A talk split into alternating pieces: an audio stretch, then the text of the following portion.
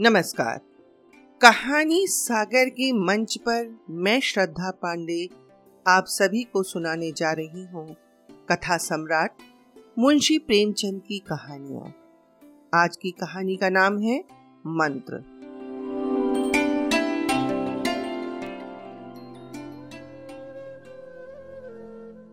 पंडित लीलाधर चौबे की जबान में जादू था। जिस वक्त वे मंच पर खड़े होकर अपनी वाणी की सुधा वृष्टि करने लगते थे, श्रोताओं की आत्माएँ तृप्त हो जाती थी। लोगों पर अनुराग का नशा छा जाता था। चौबे जी के व्याख्यानों में तत्व तो बहुत कम होता था, शब्द योजना भी बहुत सुंदर न होती थी, लेकिन बार बार दोहराने पर भी उसका असर कम न होता, बल्कि घन की चोटों की भांति और भी प्रभाव उत्पादक हो जाता था।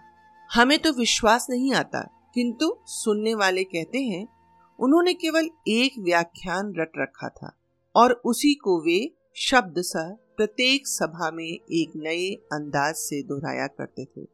जातीय गौरवगान उनके व्याख्यानों का प्रधान गुण था। मंच पर आते ही भारत के प्राचीन गौरव और पूर्वजों की अमर कीर्ति का राग छेड़कर सभा को मुग्ध कर देते थे। यथा, सज्जनों हमारी अधोगति की कथा सुनकर किसकी आँखों से अश्रुधारा न निकल पड़ेगी। हमें प्राचीन गौरव को याद करके संदेह होने लगता है कि हम वही हैं या बदल गए हैं। जिसने कल सिंह से पंजा लिया, वह आज चूहे को देखकर बिल खोज रहा है। इस पतन की भी सीमा है। दूर क्यों जाइए? महाराज चंद्रगुप्त के समय को ही ले लीजिए। यूनान का सुविज्ञ इतिहासकार लिखता है कि उस जमाने में यहाँ द्वार पर ताले न डाले जाते थे। चोरी कहीं सुनने में न आती थी। व्याभिचार का नाम निशान न था। दस्तावेजों का आविष्कार न हुआ था।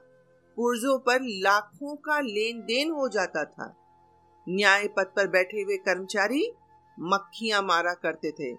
सज्जनों, उन दिनों कोई आदमी जवान न मरता था। हाँ उन दिनों कोई आदमी जवान न मरता था। बाप के सामने बेटे का अवसान हो जाना, ये एक अभूतपूर्व, एक असंभव घटना थी। आज ऐसे कितने माता पिता हैं, जिनके कलेजे पर जवान बेटे का दाग न हो? वह भारत नहीं रहा, भारत गारत हो गया। ये चौबे जी की शैली थी। वह वर्तमान की अधोगति और दुर्दशा तथा भूत की समृद्धि और सुदशा का राग अलाप कर लोगों में जाति स्वाभिमान जागृत कर देते थे। इसी सिद्धि की बदौलत उनकी नेताओं में गणना होती थी। विशेषतः हिंदू सभा के तो वे कर्णधार ही समझे जाते थे। हिंदू सभा के उपासकों में कोई ऐसा उत्साही, ऐसा दक्ष, ऐसा नीति चतुर दूसरा न था। यो कहिए कि सभा के लिए उन्होंने अपना जीवन ही उत्सर्ग कर दिया था। धन तो उनके पास न था। कम से कम लोगों का विचार यही था। लेकिन साहस, धैर्य और बुद्धि जैसा अमूल्य रत्न उनके पास थे और ये सभी सभा को अर्पण थे। शुद्ध के मानो वे प्राण ही थे। हिंदू जाति का उत्थान और पतन, जीवन और मरण उनके विचार में इसी प्रश्न पर अवलंबित था। शुद्ध के सिवा हिंदू जाति के पुनर्जीवन का और कोई उपाय न था। जाति की समस्त नैतिक, शारीरिक, मानसिक, सामाजिक, आर्थिक और धार्मिक बीमारियों की दवा इसी आंदोलन की सफलता में मर्यादित थी और वे तन, मन से इसका उद्योग किया करते थे। चंदे वसूल करने में चौबे जी सिद्ध हस्त थे। ईश्वर ने उन्हें वह गुण बता दिया था कि पत्थर से भी तेल निकाल सकते थे। कंजूसों को तो वे ऐसा उल्टे छुरे से मोड़ते थे कि उन महाशयों को सदा के लिए शिक्षा मिल जाती थी। इस विषय में पंडित जी, साम, दाम, दंड, भेद, इन चारों नीतियों से काम लेते थे। यहाँ तक कि राष्ट्रहित के लिए डाका और चोरी को भी क्षम्य समझते थे। गर्मी के दिन थे। लीलाधर जी किसी शीतल पार्वत्य प्रदेश को जाने की तैयारियाँ कर रहे थे। कि सैर ही सैर हो जाएगी और बन पड़ा तो कुछ चंदा भी वसूल कर लाएँगे। उनको जब भ्रमण की इच्छा होती तो मित्रों के साथ एक डेपुटेशन के रूप में निकल खड़े होते। अगर एक हज़ार रुपए वसूल करके वे इसका आधा सैर सपाटे में भी खर्च कर दें तो किसी को क्या हानि? हिंदू सभा को तो कुछ न कुछ मिल ही जाता था। वे ना उद्योग करते तो इतना भी ना मिलता। पंडित जी ने अब की सपरिवार जाने का निश्चय किया था। जब से शुद्धि का आविर्भाव हुआ था, उनकी आर्थिक दशा, जो पहले बहुत सोचनी रहती थी, अब बहुत कुछ संभल गई थी। लेकिन जाति के उपासकों का ऐसा सौभाग्य कहा कि शांति निवास का आनंद उठा सके। उनका तो जन्म ही मारे मारे फिरने के लिए होता है। खबर आई कि मद्रास प्रांत में तबलीग वालों ने तूफ़ान मचा रखा है। हिंदुओं के गाँव के गाँव मुसलमान होते जाते हैं। मुल्लाओं ने बड़े जोश से तबलीग का काम शुरू किया है। अगर हिंदू समाज ने इस प्रवाह को रोकने की आयोजना न की तो सारा प्रांत हिंदुओं से शून्य हो जाएगा। किसी शिखाधारी की सूरत तक न नज़र आएगी। हिंदू सभा में खलबली मच गई। तुरंत एक विशेष अधिवेशन हुआ और नेताओं के सामने ये समस्या उपस्थित की गई। बहुत सोच विचार के बाद ये निश्चय हुआ कि चौबे जी पर इस कार्य का भार रखा जाए। उनसे प्रार्थना की जाए कि वे तुरंत मद्रास चले जाएँ और धर्म विमुख बंधुओं का उद्धार करें। कहने की ही देर थी। चौबे जी तो हिंदू जाति की सेवा के लिए अपने को अर्पण ही कर चुके थे। पर्वत यात्रा का विचार रोक दिया और मद्रास जाने को तैयार हो गए। हिंदू सभा के मंत्री ने आँखों में आँसू भरकर उनसे विनय की महाराज, ये बेड़ा आप ही उठा सकते हैं। आप ही को परमात्मा ने इतनी सामर्थ्य दी है। आपके सिवा ऐसा कोई दूसरा मनुष्य भारत वर्ष में नहीं है, जो इस घोर विपत्ति में काम आए। जाति की दीनहीन दशा पर दया कीजिए। चौबे जी इस प्रार्थना को अस्वीकार न कर सके। फ़ौरन सेवकों की एक मंडली बनी और पंडित जी के नेतृत्व में रवाना हुई। हिंदू सभा ने उसे बड़ी धूमधाम से विदाई का भोज दिया। एक उदार रईस ने चौबे जी को एक थैली भेंट की और रेलवे स्टेशन पर हज़ारों आदमी उन्हें विदा करने आए। यात्रा का वृतांत लिखने की ज़रूरत नहीं है। हर एक स्टेशन पर सेवकों का सम्मानपूर्ण स्वागत हुआ। कई जगह थैलियाँ मिली। रतलाम की रियासत ने एक शामियाना भेंट किया। बड़ौदा ने एक मोटर दी कि सेवकों को पैदल चलने का कष्ट न उठाना पड़े। यहाँ तक कि मद्रास पहुँचते पहुँचते सेवा दल के पास एक माकूल रकम के अतिरिक्त ज़रूरत की कितनी चीज़ें जमा हो गई थी। वहाँ आबादी से दूर खुले हुए मैदान में हिंदू सभाओं का पड़ाव पड़ा। शामियाने पर राष्ट्रीय झंडा लहराने लगा। सेवकों ने अपनी अपनी वर्दियाँ निकाली। स्थानीय धन कुबेरों ने दावत के सामान भेजे। रावटियाँ पड़ गईं। चारों ओर ऐसी चहल पहल हो गई, मानो किसी राजा का कैंप हो। रात के आठ बजे थे। अछूतों की एक बस्ती के समीप सेवक दल का कैंप गैस के प्रकाश में जगमगा रहा था। कई हज़ार आदमियों का जमाव था, जिनमें अधिकांश अछूती थे। उनके लिए अलग टाट बिछा दिए गए थे। ऊँचे वर्ण के हिंदू कालीनों पर बैठे हुए थे। पंडित लीलाधर का धुआंधार व्याख्यान हो रहा था। तुम उन्हीं ऋषियों की संतान हो जो आकाश के नीचे एक नई सृष्टि की रचना कर सकते थे, जिनके न्याय, बुद्धि और विचार शक्ति के सामने आज सारा संसार सिर झुका रहा है। सहसा एक बूढ़े अछूत ने उठकर कहा, हम लोग भी उन्हीं ऋषियों की संतान हैं। लीलाधर, निसंदेह तुम्हारी धमनियों में भी उन्हीं ऋषियों का रक्त दौड़ रहा है और यद्यपि आज का निर्दयी, कठोर, विचारहीन और संकुचित हिंदू समाज तुम्हें अवहेलना की दृष्टि से देख रहा है, तथापि तुम किसी हिंदू से नीच नहीं हो। चाहे वे अपने को कितना ही ऊँचा समझते हो, बूढ़ा, तुम्हारी सभा हम लोगों की सुधि क्यों नहीं लेती? लीलाधर, हिंदू समाज का जन्म अभी थोड़े ही दिन हुए हुआ है और इस अल्पकाल में उसने जितने काम किए हैं, उस पर उसे अभिमान हो सकता है। हिंदू जाति शताब्दियों के बाद गहरी नींद से चौंकी है और अब वह समय आ गया है जब भारतवर्ष में कोई हिंदू किसी हिंदू को नीच न समझेगा, जब वे सब एक दूसरे को भाई समझेंगे। श्री रामचंद्र ने निषाद को छाती से लगाया था शबरी के जूठे बेर खाए थे।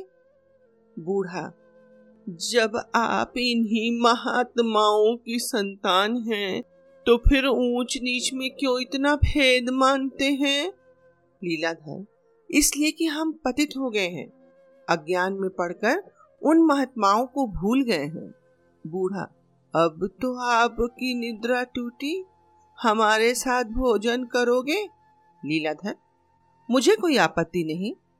बूढ़ा, मेरे लड़के से अपनी कन्या का विवाह कीजिएगा। लीलाधर, जब तक तुम्हारे आहार व्यवहार में परिवर्तन न हो जाए, हम तुमसे विवाह का संबंध नहीं कर सकते। मांस खाना छोड़ो, मदिरा पीना छोड़ो, शिक्षा ग्रहण करो, तभी तुम उच्च वर्ण के हिंदुओं में मिल सकते हो। बूढ़ा, हम कितने ही ऐसे कुलीन ब्राह्मणों को जानते हैं जो दिन रात नशे में डूबे रहते हैं, मांस के बिना कौर नहीं उठाते। और कितने ही ऐसे हैं जो एक अक्षर भी नहीं पढ़े हैं। पर आपको उनके साथ भोजन करते देखा है। उनसे विवाह संबंध रखने में आपको कदाचित इनकार न होगा। जब आप जब आप खुद अज्ञान में पड़े हुए हैं तो हमारा उद्धार कैसे कर सकते हैं? आपका हृदय अभी तक अभिमान से भरा हुआ है। जाइए, अभी कुछ दिन और अपनी आत्मा का सुधार कीजिए। हमारा उद्धार आपके किए से न होगा। हिंदू समाज में रहकर हमारे माथे से नीचता का कलंक न मिटेगा। हम कितने ही विद्वान कितने ही अचारवान हो जाएँ, आप हमें यूँ ही नीच समझते रहेंगे।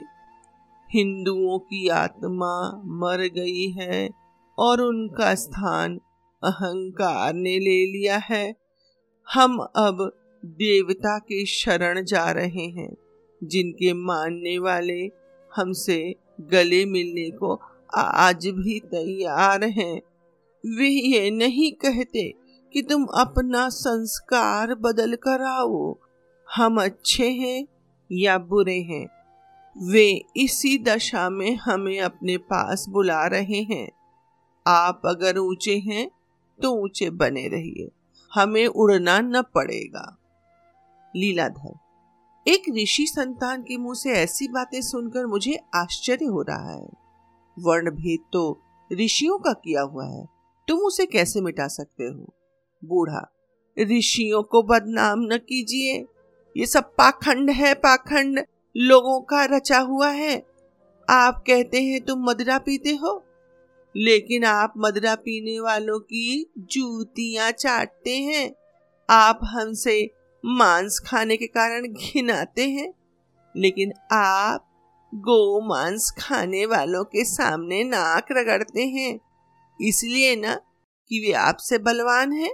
हम भी आज राजा हो जाएँ तो आप हमारे सामने हाथ बाँध खड़े होंगे। आपके धर्म में वही ऊँचा है जो बलवान है, वही नीच है जो निर्बल है। यही आपका धर्म है। ये कहकर बूढ़ा वहाँ से चला गया और उसके साथ ही लोग भी उठ खड़े हुए, केवल चौबे जी और उनके दल वाले मंच पर रह गए। मानो, मंच गान समाप्त हो जाने के बाद उसकी प्रतिध्वनि वायु में गूंज रही हो। तबलीग वालों ने जब से चौबे जी के आने की खबर सुनी, इस फ़िक्र में थे कि किसी उपाय से इन सबको यहाँ से दूर करना चाहिए। चौबे जी का नाम दूर दूर तक प्रसिद्ध था।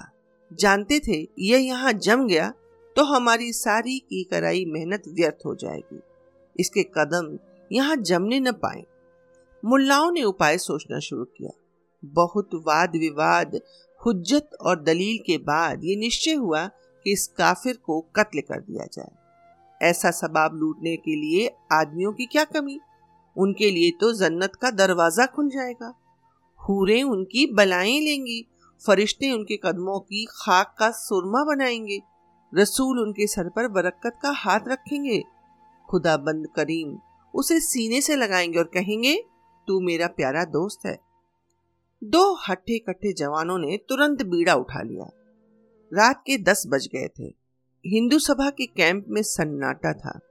केवल चौबे जी अपनी रावटी में बैठे हिंदू सभा के मंत्री को पत्र लिख रहे थे।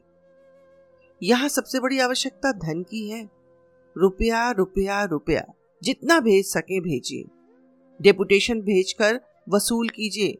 मोटे महाजनों की जेब टटोलिए, भिक्षा मांगिए। बिना धन के इन अभागों का उद्धार न होगा। जब तक कोई पाठशाला न खुले, कोई चिकित्सालय न स्थापित हो, कोई वाचनालय न हो इन्हें कैसे विश्वास आएगा कि हिंदू सभा उनकी हित चिंतक है? तब लीग वाले जितना खर्च कर रहे हैं, उसका आधा भी मुझे मिल जाए तो हिंदू धर्म की पताका फहरने लगे। केवल व्याख्यानों से काम न चलेगा। असीसों से कोई ज़िंदा नहीं रहता। सहसा, किसी की आहट पा वे चौंक पड़े। आँखें उठा देखा तो दो आदमी सामने खड़े थे। पंडित जी ने शंकित होकर पूछा, तुम कौन? क्या काम? उत्तर मिला, हम इसराइल के फरिश्ते हैं, तुम्हारी रूह कब्ज करने आए हैं। इसराइल ने तुम्हें याद किया है? पंडित जी, यो तो बहुत बलिष्ठ पुरुष थे। उन दोनों को एक धक्के में गिरा सकते थे। प्रातःकाल तीन पाव, मोहन भोग और दो सेर दूध का नाश्ता करते थे। दोपहर के समय पाव भर घी दाल में खाते। तीसरे पहर दूधिया भंग छानते। जिसमें शेर भर मलाई और आधा शेर बादाम मिली रहती। रात को डटकर व्यालू करते, लेकिन प्रातः काल तक फिर कुछ न खाते थे। इस पर तुर्रा यह कि पैदल पग भर भी न चलते। पालकी मिले तो पूछना ही क्या था? जैसे घर का पलंग उड़ा जा रहा हो। कुछ न हो तो इक्का तो था ही। यद्यपि काशी में दो ही चार इक्के वाले ऐसे थे जो उन्हें देखकर कह दें कि इक्का खाली नहीं है। ऐसा मनुष्य नर्म अखाड़े में पटकर ऊपर वाले पहलवान को थका सकता था। चुस्ती और फूर्ति के अवसर पर तो वे रेत पर निकाला हुआ कछुआ थे। पंडित जी ने एक बार कनखियों से दरवाजे की तरफ़ देखा। भागने का कोई मौका न था। तब उनमें साहस का संचार हुआ। भय की पराकाष्ठा ही साहस है। अपने सोटे की तरफ़ हाथ बढ़ाया और गरज कर बोले, निकल जाओ यहाँ से! बात मुँह से पूरी न निकली कि लाठियों का वार पड़ा। पंडित जी मूर्छित होकर गिर पड़े। शत्रुओं ने समीप में आकर देखा, जीवन का कोई लक्षण न था। समझ गए, काम तमाम हो गया। लूटने का विचार न था, पर जब कोई पूछने वाला न हो तो हाथ बढ़ाने में क्या हर्ज? जो कुछ हाथ लगा, ले देकर चलते बने। प्रातःकाल बूढ़ा भी उधर से निकला तो सन्नाटा छाया हुआ था। न आदमी, न आदमजात। छौलदानियाँ भी गायब। चकराया। क्या माजरा है? रात ही भर में अलादीन के महल की तरह सब कुछ गायब हो गया? उन महात्माओं में से एक भी नज़र नहीं आता जो प्रातः काल मोहन भोग उड़ाते और संध्या समय भंग घोटते दिखाई देते। जरा और समीप जाकर पंडित लीलाधर की रावटी में झांका तो कलीजा सन्न से हो गया। पंडित जी ज़मीन पर मुर्दे की तरह पड़े हुए थे। मुँह पर मक्खियाँ भिनक रही थी। सिर के बालों में रक्त ऐसा जम गया था जैसे किसी चित्रकार के ब्रश में रंग। सारे कपड़े लहू लुहान हो रहे थे। समझ गया। पंडित जी के साथियों ने उन्हें मारकर अपनी राह ली। सहसा पंडित जी के मुँह से कराहने की आवाज़ निकली। अभी जान बाकी थी। बूढ़ा तुरंत दौड़ा हुआ गाँव में गया और कई आदमियों को लाकर पंडित जी को अपने घर उठवा ले गया। मरहम पट्टी होने लगी। बूढ़ा दिन के दिन और रात की रात पंडित जी के पास बैठा रहता। उसके घर वाले उनकी शुश्रूषा में लगे रहते। गाँव वाले भी यथाशक्ति सहायता करते। इस बेचारे का यहाँ कौन अपना बैठा है? अपने हैं तो हम हैं। बेगाने हैं तो हम हैं। हमारे ही उद्धार के लिए तो बेचारा यहाँ आया था। नहीं तो यहाँ उसे क्यों आना था? कई बार पंडित जी अपने घर पर बीमार पड़ चुके थे। पर घर वालों ने इतनी तन्मयता से उनकी तीमारदारी न की थी। सारा घर और घर ही नहीं, सारा गाँव उनका गुलाम बन गया था। अतिथि सेवा उनके धर्म का एक अंग था। सभ्य स्वार्थ ने अभी उस भाव का गला नहीं घोटा था। सांप का मंत्र जानने वाला देहाती अब भी माघ पूस की अंधेरी मेघाच्छन रात्रि में मंत्र झाड़ने के लिए दस पाँच कोस पैदल दौड़ता हुआ जाता है। उसे डबल फ़ीस और सवारी की ज़रूरत नहीं है। बूढ़ा मल मूत्र तक अपने हाथों से उठाकर फेंकता। पंडित जी की घुड़कियाँ सुनता। सारे गाँव से दूध मांगकर उन्हें पिलाता, पर उनकी त्योरियाँ कभी मैली न होती। अगर उसके कहीं चले जाने पर घर वाले लापरवाही करते तो आकर सबको डांटता। महीने भर के बाद पंडित जी चलने फिरने लगे। अब उन्हें ज्ञात हुआ कि इन लोगों ने मेरे ऊपर कितना उपकार किया है। इन्हीं लोगों का काम था कि मुझे मौत के मुँह से निकाला, नहीं तो मरने में क्या कसर रह गई थी। उन्हें अनुभव हुआ कि मैं जिन लोगों को नीच समझता था और जिनके उद्धार का बीड़ा उठाकर आया था, वे मुझसे कहीं ऊँचे हैं।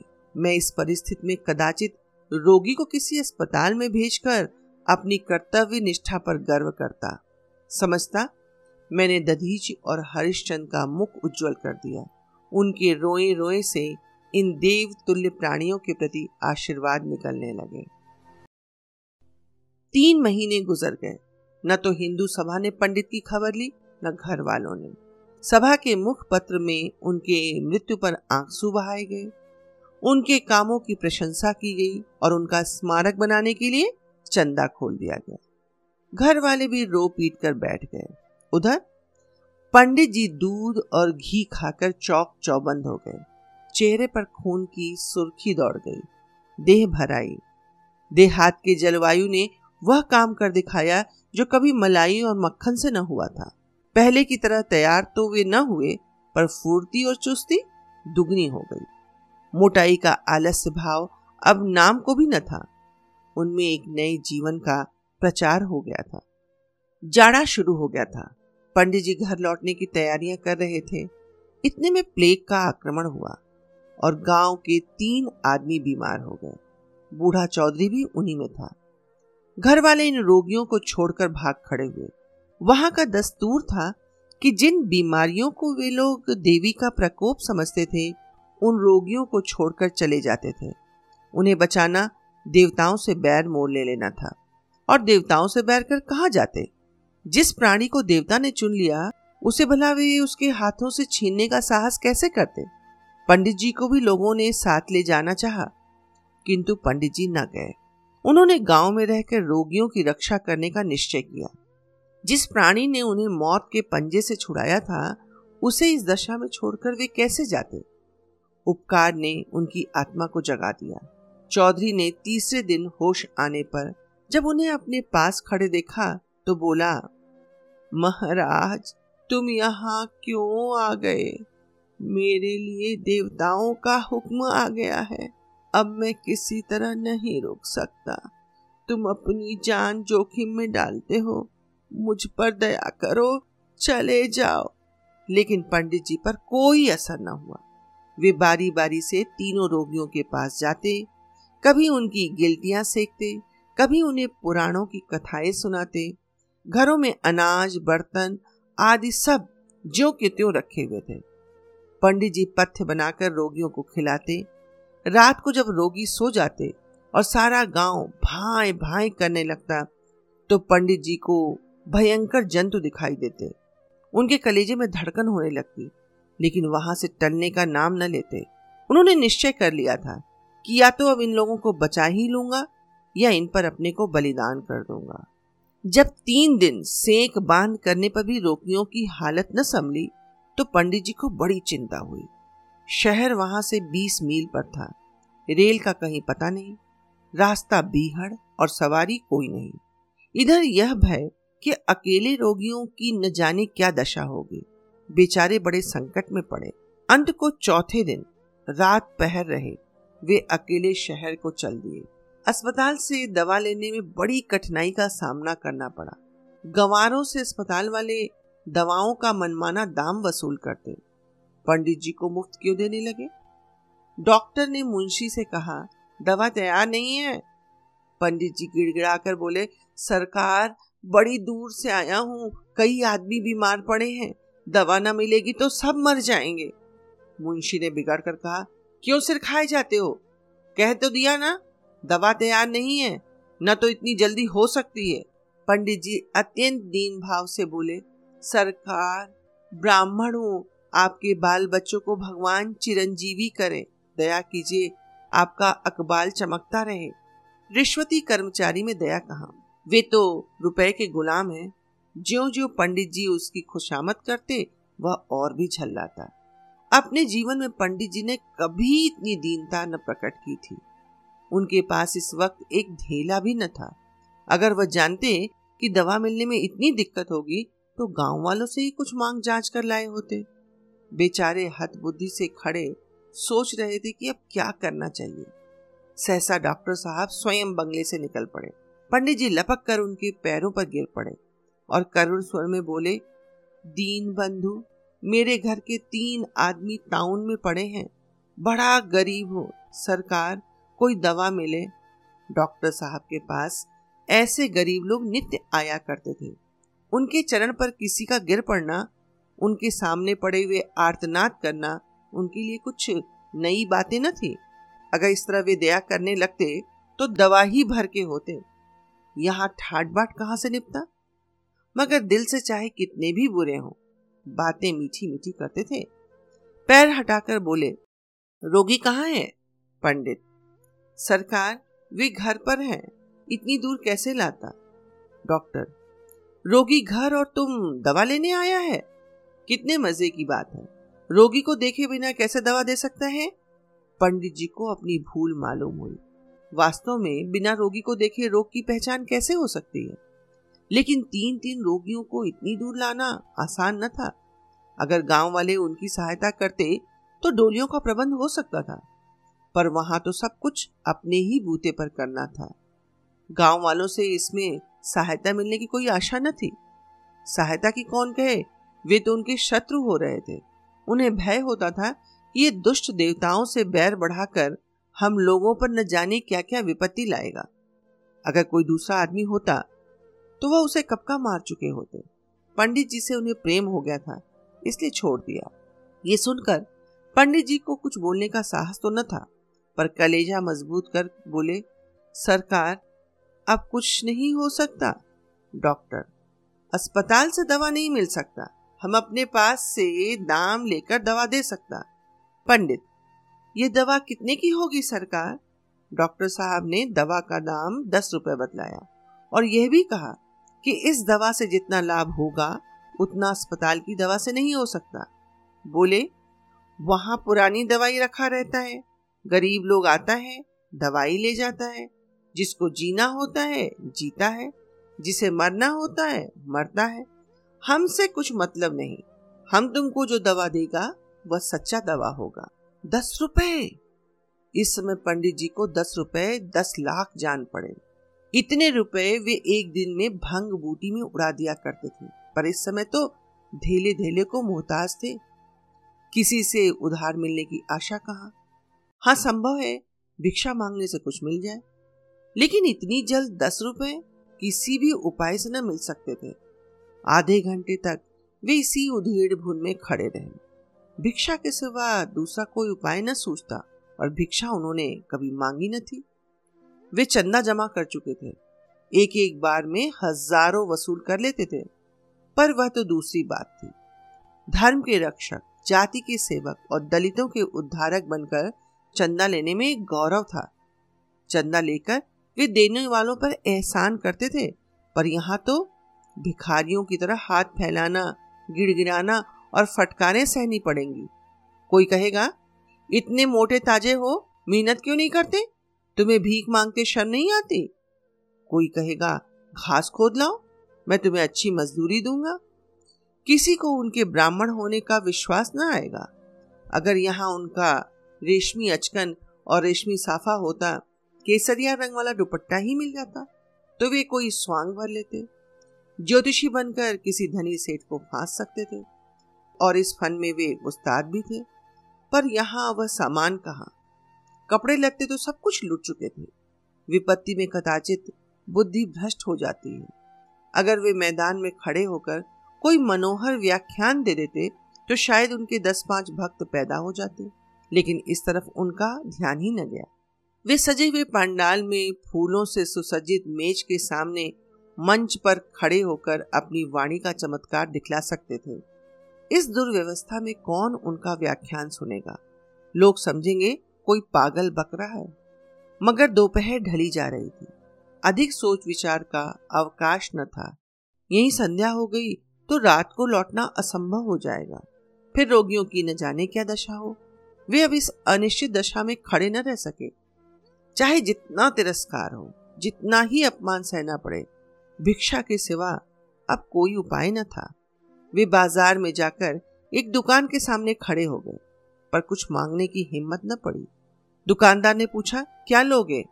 पंडित जी बोले, चावल का भाव क्या है? मगर दूसरी दुकान पर पहुंचकर वे ज़्यादा सावधान हो गए। सेठ जी गद्दी पर बैठे हुए थे। पंडित जी आकर उनके सामने खड़े हो गए और गीता का श्लोक पढ़ सुनाया। उनका शुद्ध उच्चारण और मधुर वाणी सुनकर सेठ जी चकित हो गए। पूछा, कहाँ स्थान है? पंडित जी, काशी से आ रहा हूँ। यह कहकर पंडित जी ने सेठ जी को धर्म के दसों लक्षण बताए और श्लोक की ऐसी अच्छी व्याख्या की कि वे मुग्ध हो गए। बोले, महाराज, आज चलकर मेरे स्थान को पवित्र कीजिए। कोई स्वार्थी आदमी होता तो इस प्रस्ताव को सहर्ष स्वीकार कर लेता। लेकिन पंडित जी को लौटने की पड़ी थी।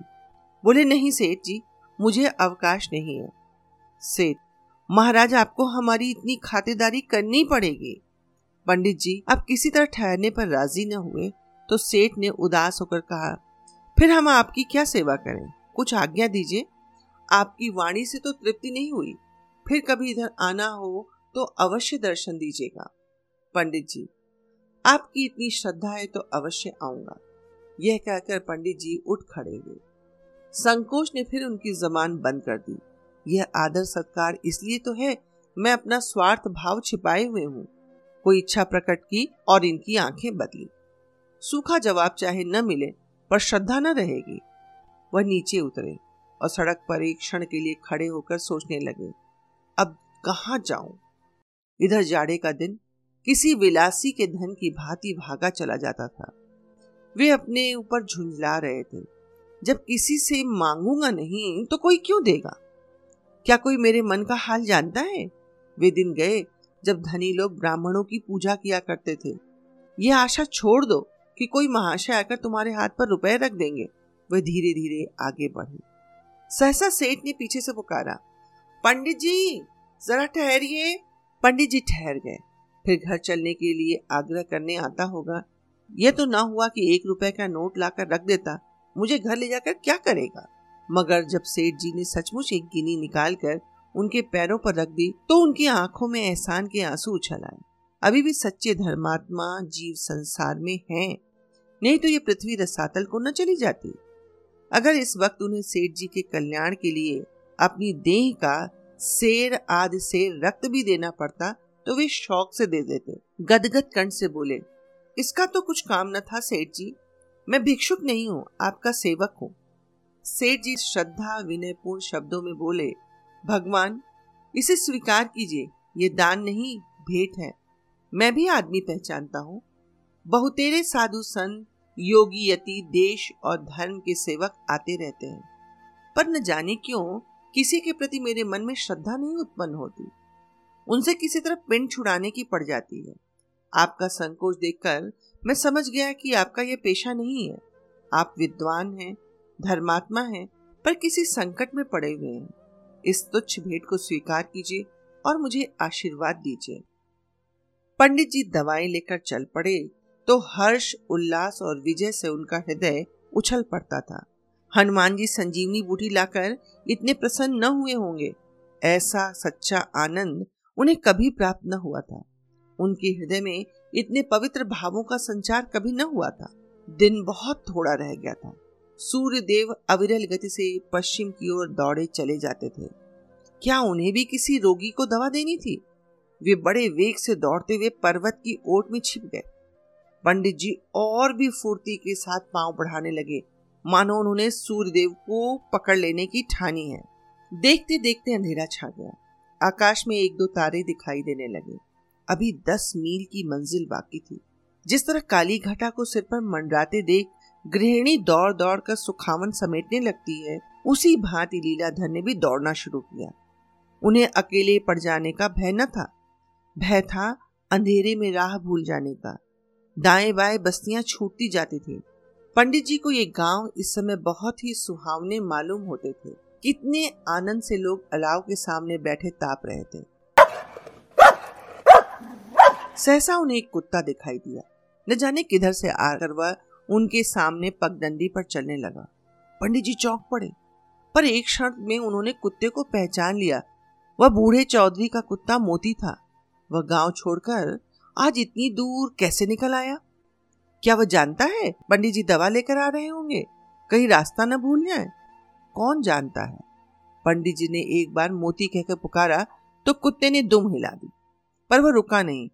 वह इससे अधिक परिचय देकर समय नष्ट न करना चाहता था। पंडित जी को ज्ञात हुआ कि ईश्वर मेरे साथ हैं, वही मेरी रक्षा कर रहे हैं। अब उन्हें कुशल से घर पहुँचने का विश्वास हो गया। दस बजते बजते पंडित जी घर पहुँच गए। रोग घातक था, पर यश पंडित जी को बदा था। एक सप्ताह के बाद तीनों रोगी चंगे हो गए। पंडित जी की कीर्ति दूर दूर तक फैल गई। उन्होंने यम देवता से घोर संग्राम करके इन आदमियों को बचा लिया था।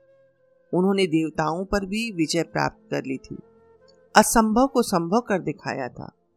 वे साक्षात भगवान थे। उनके दर्शनों के लिए लोग दूर दूर से आने लगे। किंतु पंडित जी को अपनी कीर्ति से इतना आनंद न होता था जितना रोगियों को चलते फिरते देखकर। चौधरी ने कहा, महाराज, तुम साक्षात भगवान हो, तुम न आते तो हम न बचते। पंडित जी बोले, मैंने कुछ नहीं किया, ये सब ईश्वर की दया है। चौधरी, अब हम तुम्हें कभी न जाने देंगे, जाकर अपने बाल बच्चों को भी यहीं ले आओ। पंडित जी हाँ मैं भी यही सोच रहा हूँ। तुमको छोड़कर अब नहीं जा सकता। मुल्लाओं ने मैदान खाली पाकर आसपास के देहातों में खूब ज़ोर बाँध रखा था। गाँव के गाँव मुसलमान होते जाते थे। उधर हिंदू सभा ने सन्नाटा खींच लिया था। किसी की हिम्मत न पड़ती थी कि इधर आए। लोग दूर बैठे हुए मुसलमानों पर गोला बारूद चला रहे थे। इस हत्या का बदला कैसे लिया जाए, यही उनके सामने सबसे बड़ी समस्या थी।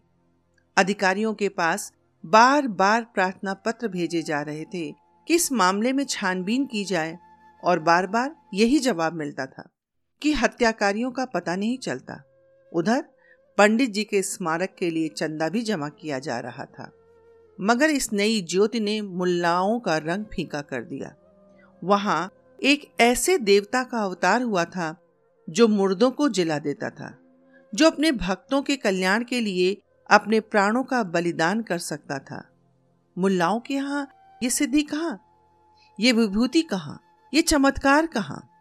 इस ज्वलंत उपकार के सामने जन्नत और अखूबत की कोरी दलीलें कब ठहर सकती थी? पंडित जी अब अपने ब्राह्मणत्व पर घमंड करने वाले पंडित जी न थे। उन्होंने शूद्रों और भीलों का आदर करना सीख लिया था।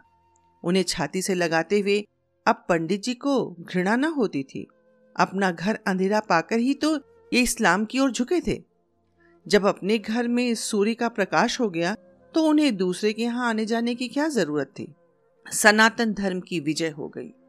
गाँव गाँव में मंदिर बनने लगे और शाम सवेरे मंदिरों से शंख और घंटे की ध्वनि सुनाई पड़ने लगी। लोगों के आचरण आप ही आप सुधरने लगे। पंडित जी ने किसी को शुद्ध नहीं किया। उन्हें अब शुद्धि का नाम लेते शर्म आती थी। मैं भला इन्हें क्या शुद्ध करूँगा? पहले अपने को तो शुद्ध कर लूँ। ऐसी निर्मल और पवित्र आत्माओं को शुद्धि के ढोंग से अपमानित नहीं कर सकता। ये मंत्र था जो उन्होंने उन चांडालों से सीखा था और इसी बल से वे अपने धर्म की रक्षा करने में सफल हुए थे। पंडित जी अभी भी जीवित हैं, पर अब वे सपरिवार उसी प्रांत में उन्हीं भीलों के साथ रहते हैं। धन्यवाद।